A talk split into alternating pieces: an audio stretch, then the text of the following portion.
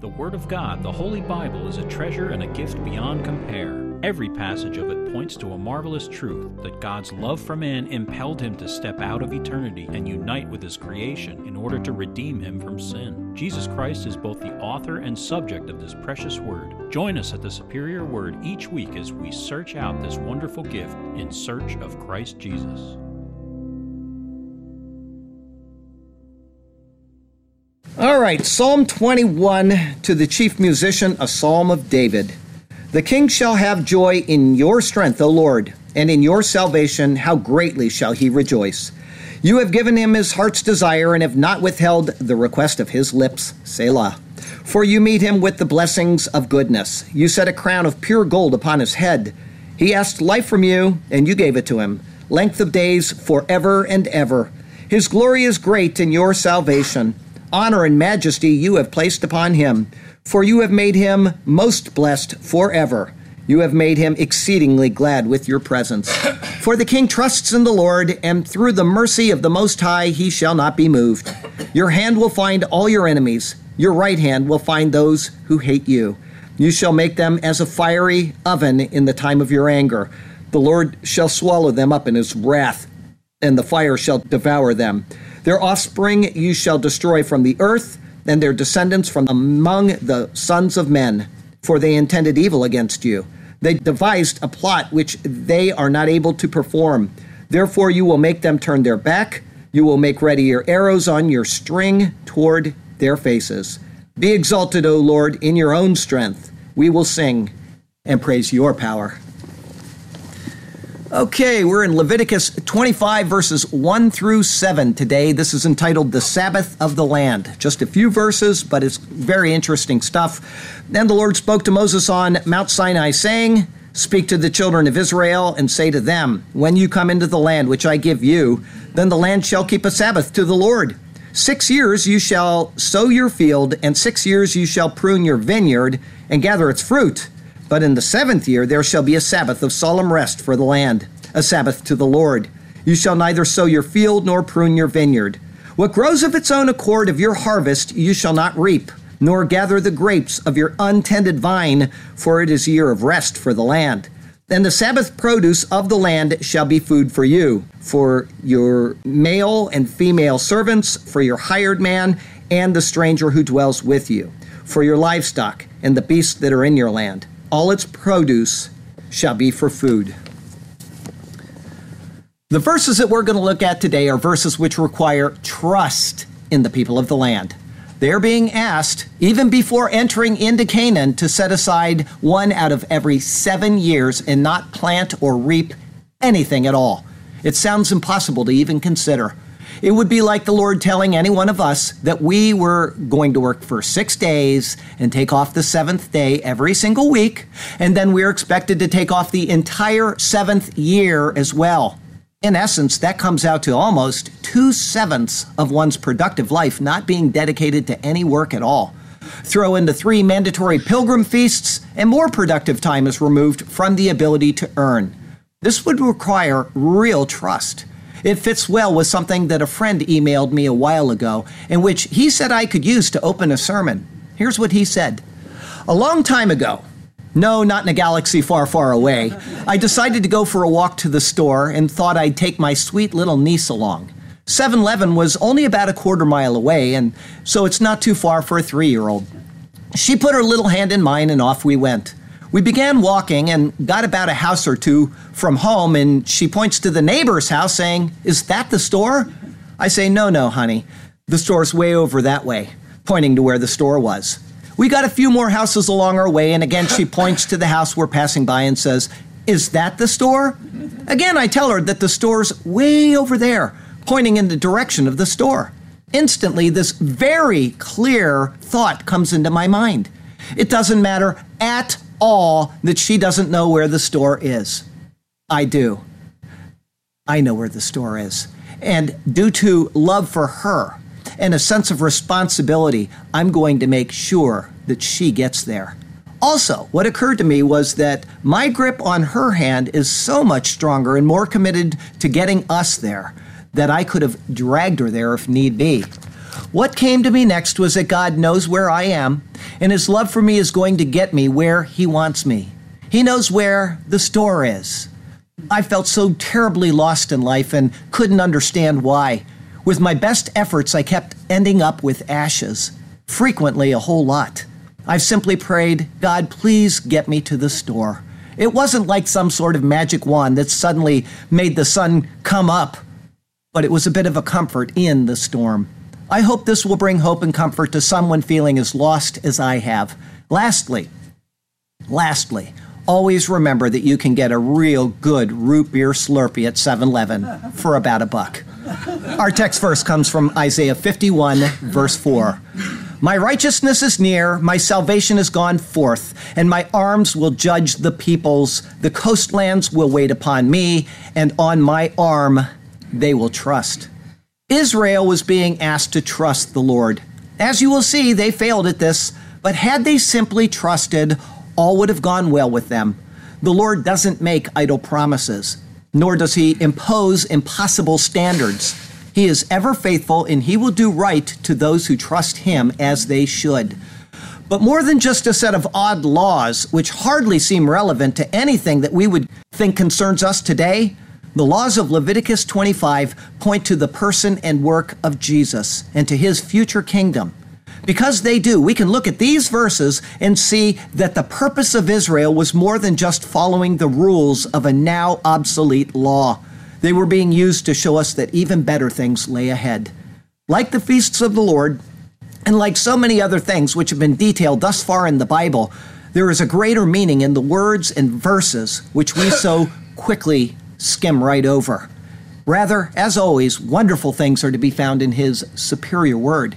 And so let's turn to that precious word once again, and may God speak to us through His word today, and may His glorious name ever be praised.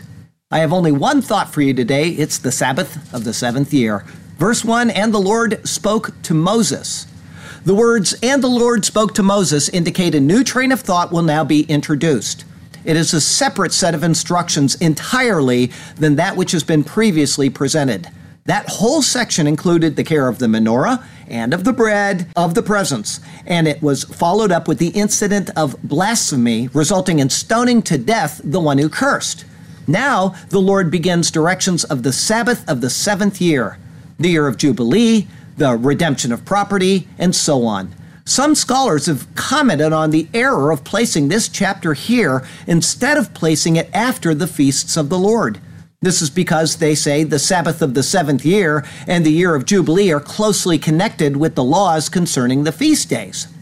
But that's an illogical argument when considering how many things in the law correspond to other passages within the law and which are not placed side by side. To attempt to align the law in this manner would completely destroy the harmonious flow which is revealed in the slow and methodical trip which we are making through it. We saw how well placed chapter 24 actually was when we went through it. Leviticus 25, verse 1, now begins what is known as a parashah, or a reading of the law. In the synagogue of the Jews, the parashah is a weekly portion of scripture reading which is read and then commented on. Each parashah has a corresponding passage from the prophets, which is known as a haftarah. So they do this every year. They start the year and they read through the law. They read a parashah and then they go to a haftarah in the prophets. This parashah's corresponding passages from Jeremiah 32, verses 6 through 37. It is a passage which deals with the redemption of property, something which is described in this chapter of Leviticus. Verse 1 continues on Mount Sinai, saying, the Hebrew here is Behar Sinai, literally in Mount Sinai, but meaning in the region of Sinai. The tabernacle has already been raised and is from the most holy place, not from the top of Mount Sinai, that the Lord speaks to Moses. This was explained in Leviticus 1, verse 1, with the words Now the Lord called to Moses and spoke to him from the tent of meeting, saying, Moses would receive instruction from the mouth of the Lord who dwelt between the cherubim. Mount Sinai is the same place as Mount Horeb, but the name Sinai is used because it is given in anticipation of the cross of Christ. Sinai means bush of the thorn. The name of the location is given in connection with the redemptive workings of God in Christ, which looks forward to the cross. As the things which will now be relayed to the people look forward to his sacrifice, the name Sinai is specifically given. Christ is the anticipation of everything that we will see in the laws to follow. Verse 2 Speak to the children of Israel and say to them, The instructions are not given only to Aaron, which would indicate words of priestly law, nor are they given to the congregation in general, as if they were to be conveyed to the elders only, who would act upon them on behalf of the people. Instead, as is often seen, Moses is to speak to Bnei Yisrael, or the children of Israel. They are words of law, and they are words intended for all of the people to know and to carry with them. In America, the laws for the transfer of property are maintained by the government, but they are generally known to all of the people. If the details need to be looked into, they are ready, available, and awaiting anyone who desires to view them. This is the idea of saying, Speak to the children of Israel. Further, as they are under the law of Moses, the term children is appropriate. With the coming of Christ, the law is fulfilled and it is annulled. Those in Christ are not termed children, but sons. We have the full rights and inheritances that Israel did not possess. It is for this reason that the instructions of this chapter are so carefully recorded. Children need direction in the matters contained here. Sons, because of the reception of their inheritance, have no such need for these earthly instructions, which only anticipated Christ's completion of what they picture. This begins to be seen with the next words. Verse 2 continues, When you come into the land which I give you. The words here do not yet apply to the people. It is the fourth and the last instance in the book of Leviticus where a law anticipates entry into the land. It will come into effect only at that time. However, they are words of guarantee. The Lord does not make this a conditional statement, like, if I bring you into the land which I am thinking about giving you. Instead, the Lord will bring them in, and He has given it to them.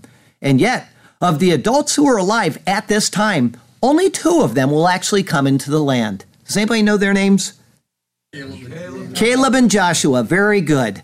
All of the others are going to die in the wilderness. The actual intent is that they will continue to receive the law until the Lord is finished speaking, and then they will be immediately journeyed towards the land. Their arrival should be marked in weeks, not in years. However, such will not be the case. Therefore, the words, the land which I give to you, speak of the nation of Israel, not merely the people whose ears happen to hear the promise.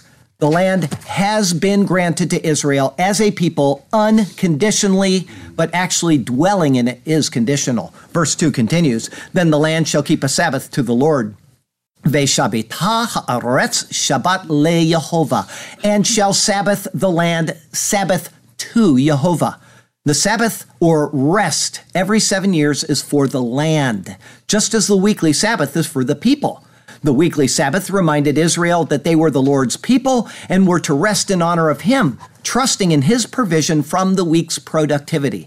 The seventh year Sabbath of the land was to remind the people that the Lord is the owner of the land, and they were to trust in His provision from the land. This Sabbath rest of the land was first mentioned to the people of Israel in Exodus chapter 23 with these words Six years you shall sow your land and gather in its produce, but the seventh year you shall let it rest and lie fallow, that the poor of your people may eat, and what they leave the beasts of the field may eat. In like manner you shall do with your vineyard and your olive grove. There are no special sacrifices or convocations designated for these Sabbath years but it could actually be considered that the entire year is a sacrifice. To not cultivate the land for an entire year would be an incredible leap of faith in the provision of God. The entire system to be announced is theocratic in nature, then. God is God, and the people were to trust him as their sovereign. And because of this, he has directed each seventh year as a Sabbath to the Lord. As far as the entry into the land, it is recorded in Joshua that the nation engaged in war for seven years before they were at peace. Therefore, this law was probably not included in those seven years. Further, there was another seven years before the land was wholly divided among the tribes. It is believed that those seven years were also excluded.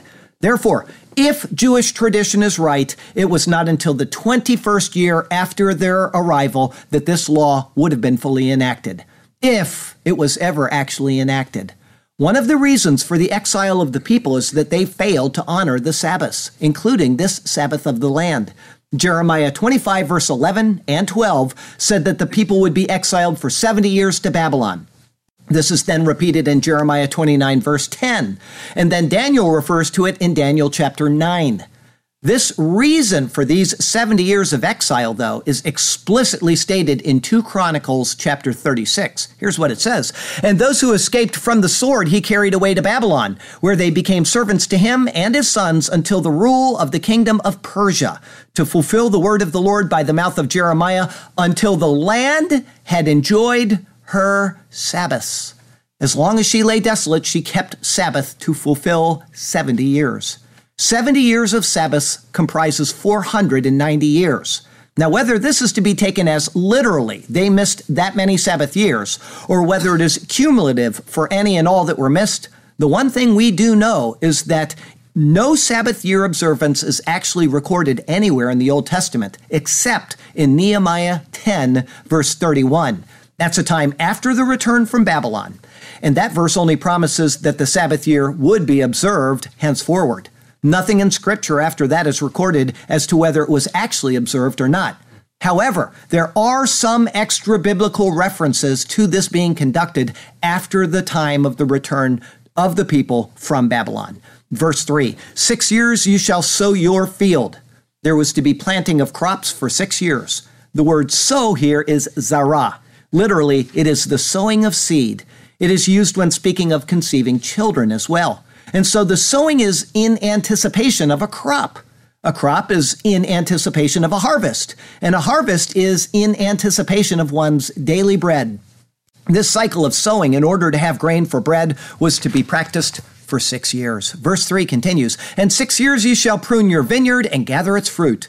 Here is a new word, zamar or prune. It's going to be seen just twice in verses 3 and then 4, and then only one more time in the Bible in Isaiah 5, verse 6. It is identical in form to the word zamar, which is used many times in Scripture, but especially in the Psalms to indicate singing praises. The words probably meet in the thought of how it is used in Psalm 33, where it says this Praise the Lord with the harp, make melody, zamar, to him with an instrument of ten strings. There, the words make melody are translated from that word zamar. The idea then is as one plays, striking the instrument with his hands, so the hand also strikes at the vine with a sort of clipping motion. We saw that in the video before we started today. It can be assumed then that when the Psalms speak of singing elsewhere, and singing praises to the Lord, it is normally inclusive of the playing of instruments. In the words of this verse, there is the prescription that work is to be done. It says, You shall sow your field, you shall prune your vineyard, and gather its fruit. This is to be accomplished for six years. It is a positive mandate to actively work the land, sowing and reaping as it produces. The word fruit here is intended to include anything which the land produces, whether it is grains, fruits, or vegetables. The people were to work towards their rest. It is like the week leading to the Sabbath. It's a picture of man working 6,000 years towards his rest in the millennial reign of Christ. It was to be a time of productivity and diligence while waiting for a time of change in what was to be done. The land was given to them, and it was to be used as they pleased and with the intent of producing wealth and prosperity. Verse 4 But in the seventh year there shall be a Sabbath of solemn rest for the land. This is the sixth and last time in the entire Bible that the term Shabbat Sabbaton, or Sabbath of solemn rest, is used. Four times it speaks of the weekly Sabbath, once for the Day of Atonement, and now here concerning the seventh year of Sabbath rest. The land was to be left completely at rest every seventh year, just as the people were to be completely at rest every seventh day. According to Exodus 23, verse 11, the reason given says, But the seventh year you shall let it rest and lie fallow, that the poor of your people may eat, and what they leave the beasts of the field may eat. In like manner you shall do with your vineyard and your olive grove. No work of any kind was to be conducted in an agricultural sense for the entire year. Instead, it was, verse 4 continues, a Sabbath to the Lord. Shabbat le Yehovah, Sabbath to Yehovah. Although it goes unstated exactly here when this year of Sabbath rest commenced, it would have been during the seventh month, around the same time as the year of Jubilee would commence each 50th year. That will be seen in verse 9. Some traditions say that the Sabbath year began on the first day of the month. Remembering that there are two calendars, you have a creation and a redemption calendar, this would mean that it is aligned with the first day of the first month of the civil or creation calendar. No matter what, the entire year was dedicated as a Sabbath to Jehovah.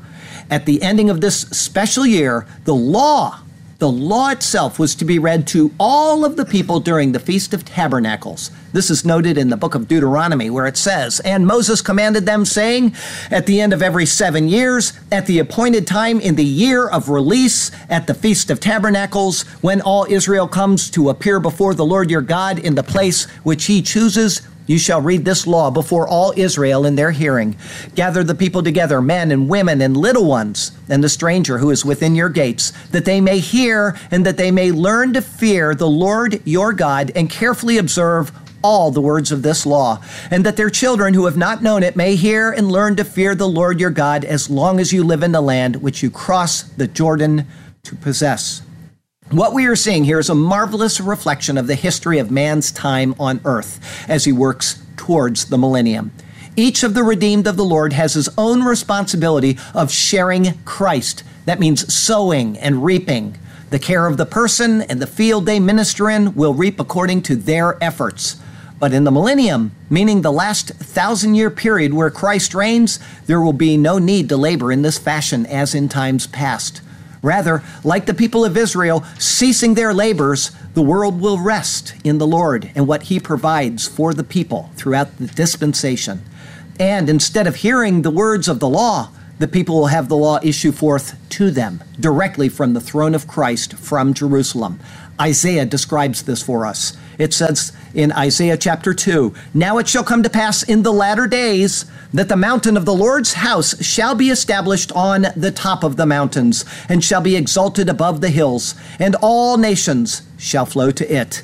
Many people shall come and say, Come, and let us go up to the mountain of the Lord, to the house of the God of Jacob. He will teach us his ways, and we shall walk in his paths. Here it is For out of Zion shall go forth the law, and the word of the Lord from Jerusalem. He shall judge between the nations and rebuke many people. They shall beat their swords into plowshares and their spears into pruning hooks. Nation shall not lift up sword against nation, neither shall they learn to war any more. In type, this Sabbath to the Lord is an anticipatory look ahead to the rest which is coming after the first 6,000 years of man's history on earth. In the final thousand years, often called the millennium, there will be a different order of things. Again, Isaiah prophesies concerning this millennial reign of Christ. He says, There shall come forth a rod from the stem of Jesse, and a branch shall go out of his roots. The Spirit of the Lord shall rest upon him, the Spirit of wisdom and understanding, the Spirit of counsel and might, the Spirit of knowledge and of the fear of the Lord. His delight is in the fear of the Lord, and he shall not judge by the sight of his eyes, nor decide by the hearing of his ears. But with righteousness he shall judge the poor, and decide with equity for the meek of the earth. He shall strike the earth with the rod of his mouth, and with the breath of his lips he shall slay the wicked. Righteousness shall be the belt of his loins, and faithfulness the belt of his waist. The wolf also shall dwell with the lamb, the leopard shall lie down with the young goat. The calf and the young lion and the fatling together, and a little child shall lead them. The cow and the bear shall graze, their young ones shall lie down together, and the lion shall eat straw like the ox. The nursing child shall play by the cobra's hole, and the weaned child shall put his hand in the viper's den. They shall not hurt nor destroy in all my holy mountain, for the earth shall be full of the knowledge of the Lord as the waters cover the sea. And in that day there shall be a root of Jesse, who shall stand as a banner to the people, for the Gentiles shall seek him, and his resting place shall be glorious. Hasn't happened yet, but is coming soon to a millennium near you. This millennial reign of Christ is also mentioned six times in the book of Revelation. People say it's allegory, it's spiritualized, that's not really coming. The Lord doesn't mention something six times unless he means it's really coming. There will be a time when Satan is bound and the people of God will reign with Christ for a thousand years. Verse 4 continues You shall neither sow your field nor prune your vineyard. The words here are explained already, include all cultivation of any kind, including fruit trees, vineyards, crops, and etc. No such work was to be done during this entire seventh year period. And in the millennium, there will be rest on earth as Christ provides all that is spiritually necessary for his people. Verse 5 What grows of its own accord of your harvest, you shall not reap. A new word, safeach, is found here. It will be seen just five times. It comes from the word safach, which gives the sense of attachment or cleaving to. Here it signifies that which fell out by itself and then roots and grows of itself. Any such plant was not to be reaped by the owner of the land. In essence, the very soil of the earth was not really considered his own property, but it is the Lord's, and its produce was left for any and all to benefit from. The same word is used in the memorable passage from the Lord where the Lord speaks to Hezekiah.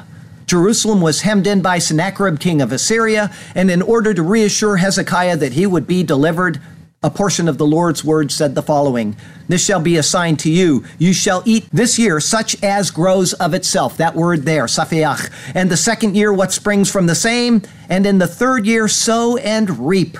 Plant vineyards and eat the fruit of them and the remnant who have escaped of the house of Judah shall again take root downward and bear fruit upward. For out of Jerusalem shall go a remnant, and those who escape from Mount Zion. The zeal of the Lord of hosts will do this. The idea there is one of Hezekiah trusting the Lord's word and accepting that his provision would be sufficient for the people.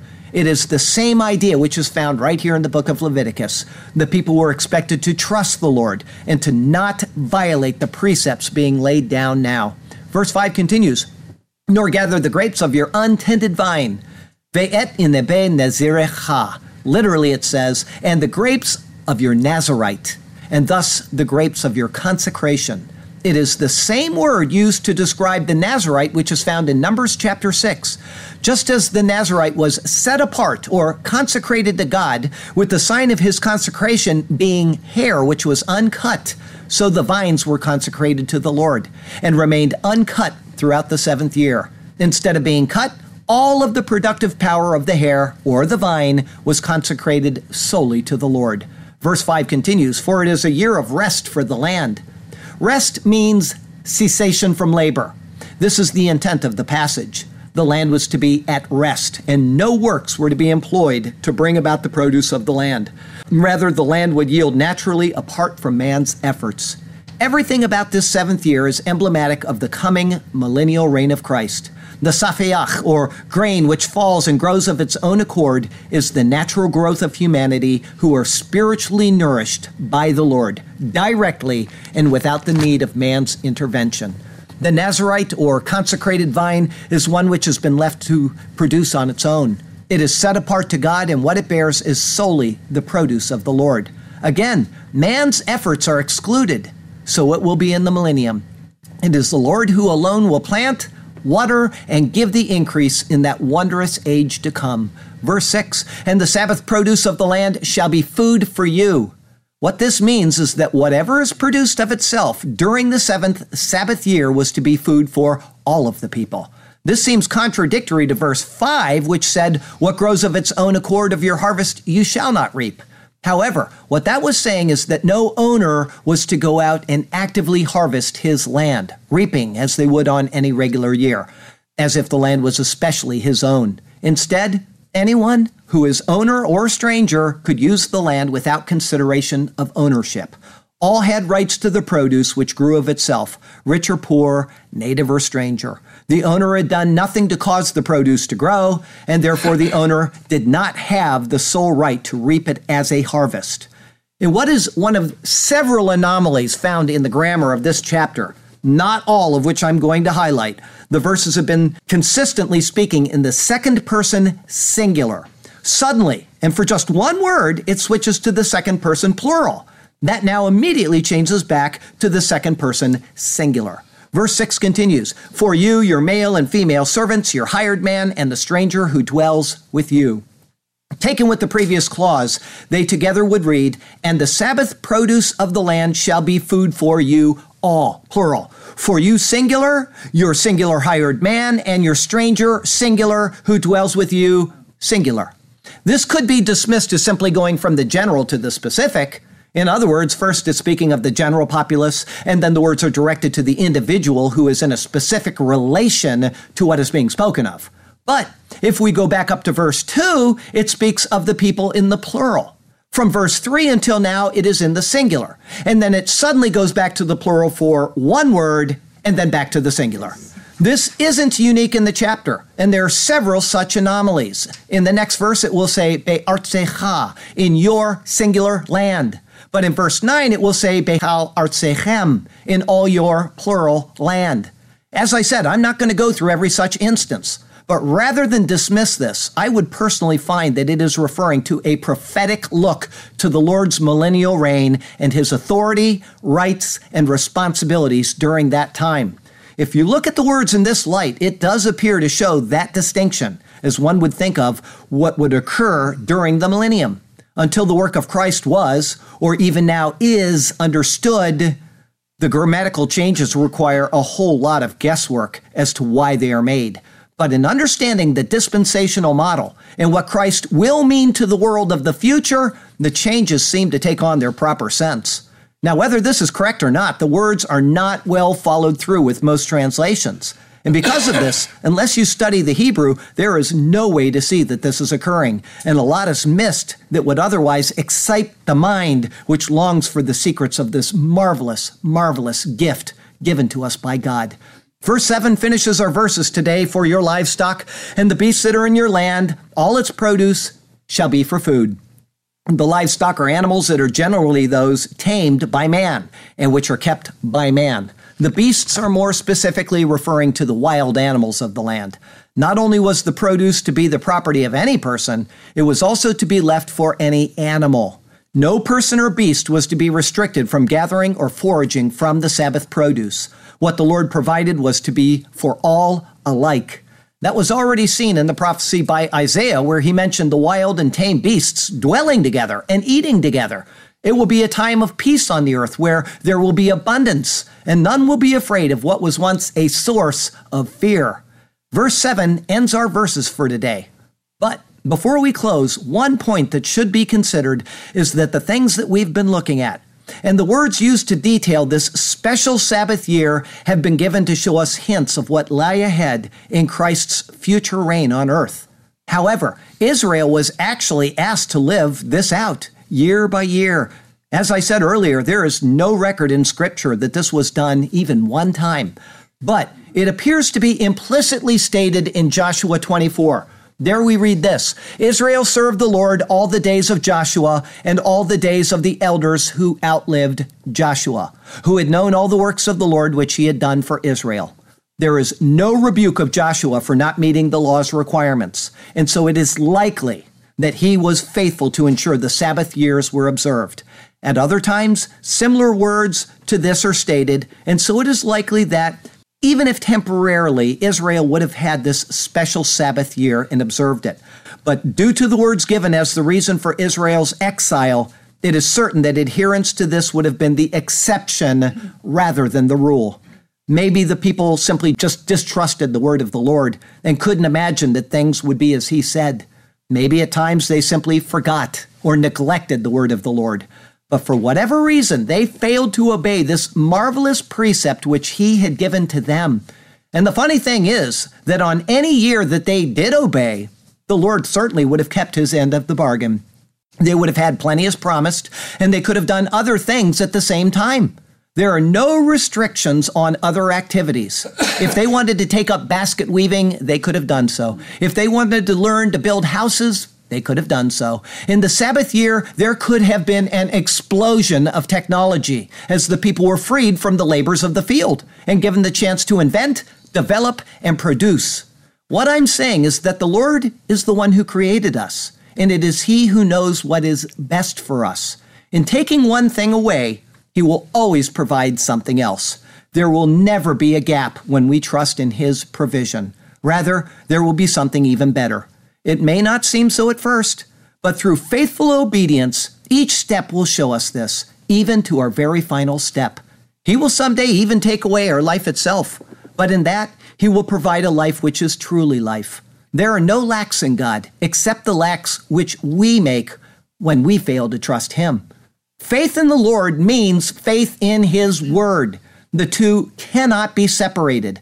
We cannot say, I have faith in Jesus, and then logically say, I do not agree with that part of the Bible. Mm-hmm. That happened on Facebook once again for the 15 billionth time this week when I posted something about abortion. Okay, I brought up the issue. And I said how unpleased God was about the issue, and I made a little post about it. And some person I've known for years who attends a Methodist church. She was here in Sarasota and then moved up to somewhere, North Carolina or somewhere. She came back and she said, You shouldn't be so hard on people for aborting babies. What would Jesus do? And I said, Yeah, exactly. I said, He would go to His word. He would go to Exodus 21, where it says, If a man strikes a woman with a child in the womb and the child dies, it is life for life. That's what he would do. And then I went on to tell her that the Lord will not be mocked. You cannot separate his word from him. He is the expression of what he says, and what he says is the expression of who he is. If we refuse to acknowledge his word, we have a complete disconnect from who he is. That is why the word of the Lord is so very important. And that is why, in order to know that we are saved, we absolutely must accept the word of the Lord and what it says concerning salvation.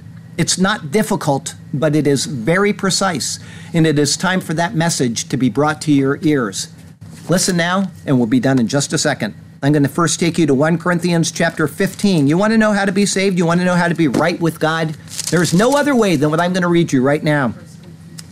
Moreover, brethren, I declare to you the gospel which I preached to you, which also you received and in which you stand by which you also are saved, if you hold fast to that word which I preached to you, unless you believed in vain. For I delivered to you first of all that which I also received, that Christ died for our sins according to the scriptures. God asks you to believe that. And that he was buried. God asks you to believe that as well. And that he rose again the third day according to the scriptures. He asks you to believe those three things that he died for your sins, that he was placed into the grave, and that on the third day he rose again. All right? And how do you acquire that? How do you appropriate that? I'm going to take you to the book of Romans, chapter 10. And I'm going to read you verse 9 that if you confess with your mouth the Lord Jesus and believe in your heart that God has raised him from the dead, you will be saved. For with the heart one believes unto righteousness, and with the mouth confession is made unto salvation. Oh God, I understand that I'm a sinner and that I have offended you, and that you sent Jesus to die on the cross to take care of that problem. That is what you are expected to do, to believe that He did that for you. People say, How can a loving God allow it? Happened last week. God didn't allow that to happen at all. He would choose that that not happen, that people be mowed down in a high school. But he allows us free will to make our choices, including giving kids drugs, which every one of these mass shootings has been involved, every one of them, somebody that is being put on these prescription medicines, including the one that happened this last week. Because the parents don't want to follow the biblical model and spank their children when they do wrong and to raise them properly. And they go off on a tangent and they go and they shoot a bunch of people. And everybody says, Where is God in this? And they blame everything except the problem. The problem is that we ignore the one who created us and who knows what is best for us. This is not a gun problem. This is not a school problem. This is not a government problem. This is a problem of the heart.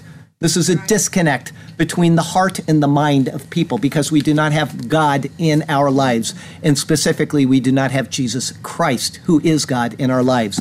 So if you want to get right with God, I would suggest that you call on Jesus, ask Him to forgive you of your sins, and you'll be saved and then teach your children about it so they don't go do something like we had happen last week. All right? This is the message that the Bible proclaims. We have a closing verse today from Amos chapter 9. It's the 13th verse. Amos is such a beautiful book. Behold, the days are coming, says the Lord, when the plowman shall overtake the reaper, and the treader of grapes him who sows seed. The mountains shall drip with sweet wine, and all the hills shall flow with it. Next week is Leviticus 25, 8 through 22. Great stuff. I'm sure you'll agree, my favorite one. It's entitled The Year of Jubilee. Part one. Part one. That'll be our 46th Leviticus sermon. The Lord has you exactly where He wants you. He has a good plan and a purpose for you. Even if you have a lifetime of sin heaped up behind you, He can wash it away and He can purify you completely and wholly. So follow Him and trust Him, and He will do marvelous things for you and through you. Okay? Poem, and we're done. The Sabbath of the land. Then the Lord spoke to Moses on Mount Sinai, saying, There on Sinai, these words he was then relaying. Speak to the children of Israel and say to them, Yes, according to this word, when you come into the land which I give you, then the land shall keep a Sabbath to the Lord. Six years you shall sow your field, and six years you shall prune your vineyard and gather its fruit. You can do this while whistling out a tune. But in the seventh year there shall be a Sabbath of solemn rest for the land, a Sabbath to the Lord. You shall neither sow your field nor prune your vineyard. You shall do according to this word. What grows of its own accord of your harvest you shall not reap, please understand, nor gather the grapes of your untended vine, for it is a year of rest for the land. And the Sabbath produce of the land shall be food for you, for you, your male and female servants, your hired man, and the stranger who dwells with you too. For your livestock and the beasts that are in your land, all its produce shall be for food so tasty and grand. O oh God, it is so good to come to your word, to search it out for what you would of us expect. And so in searching, we find our precious Lord, and in him only grace and mercy can we detect.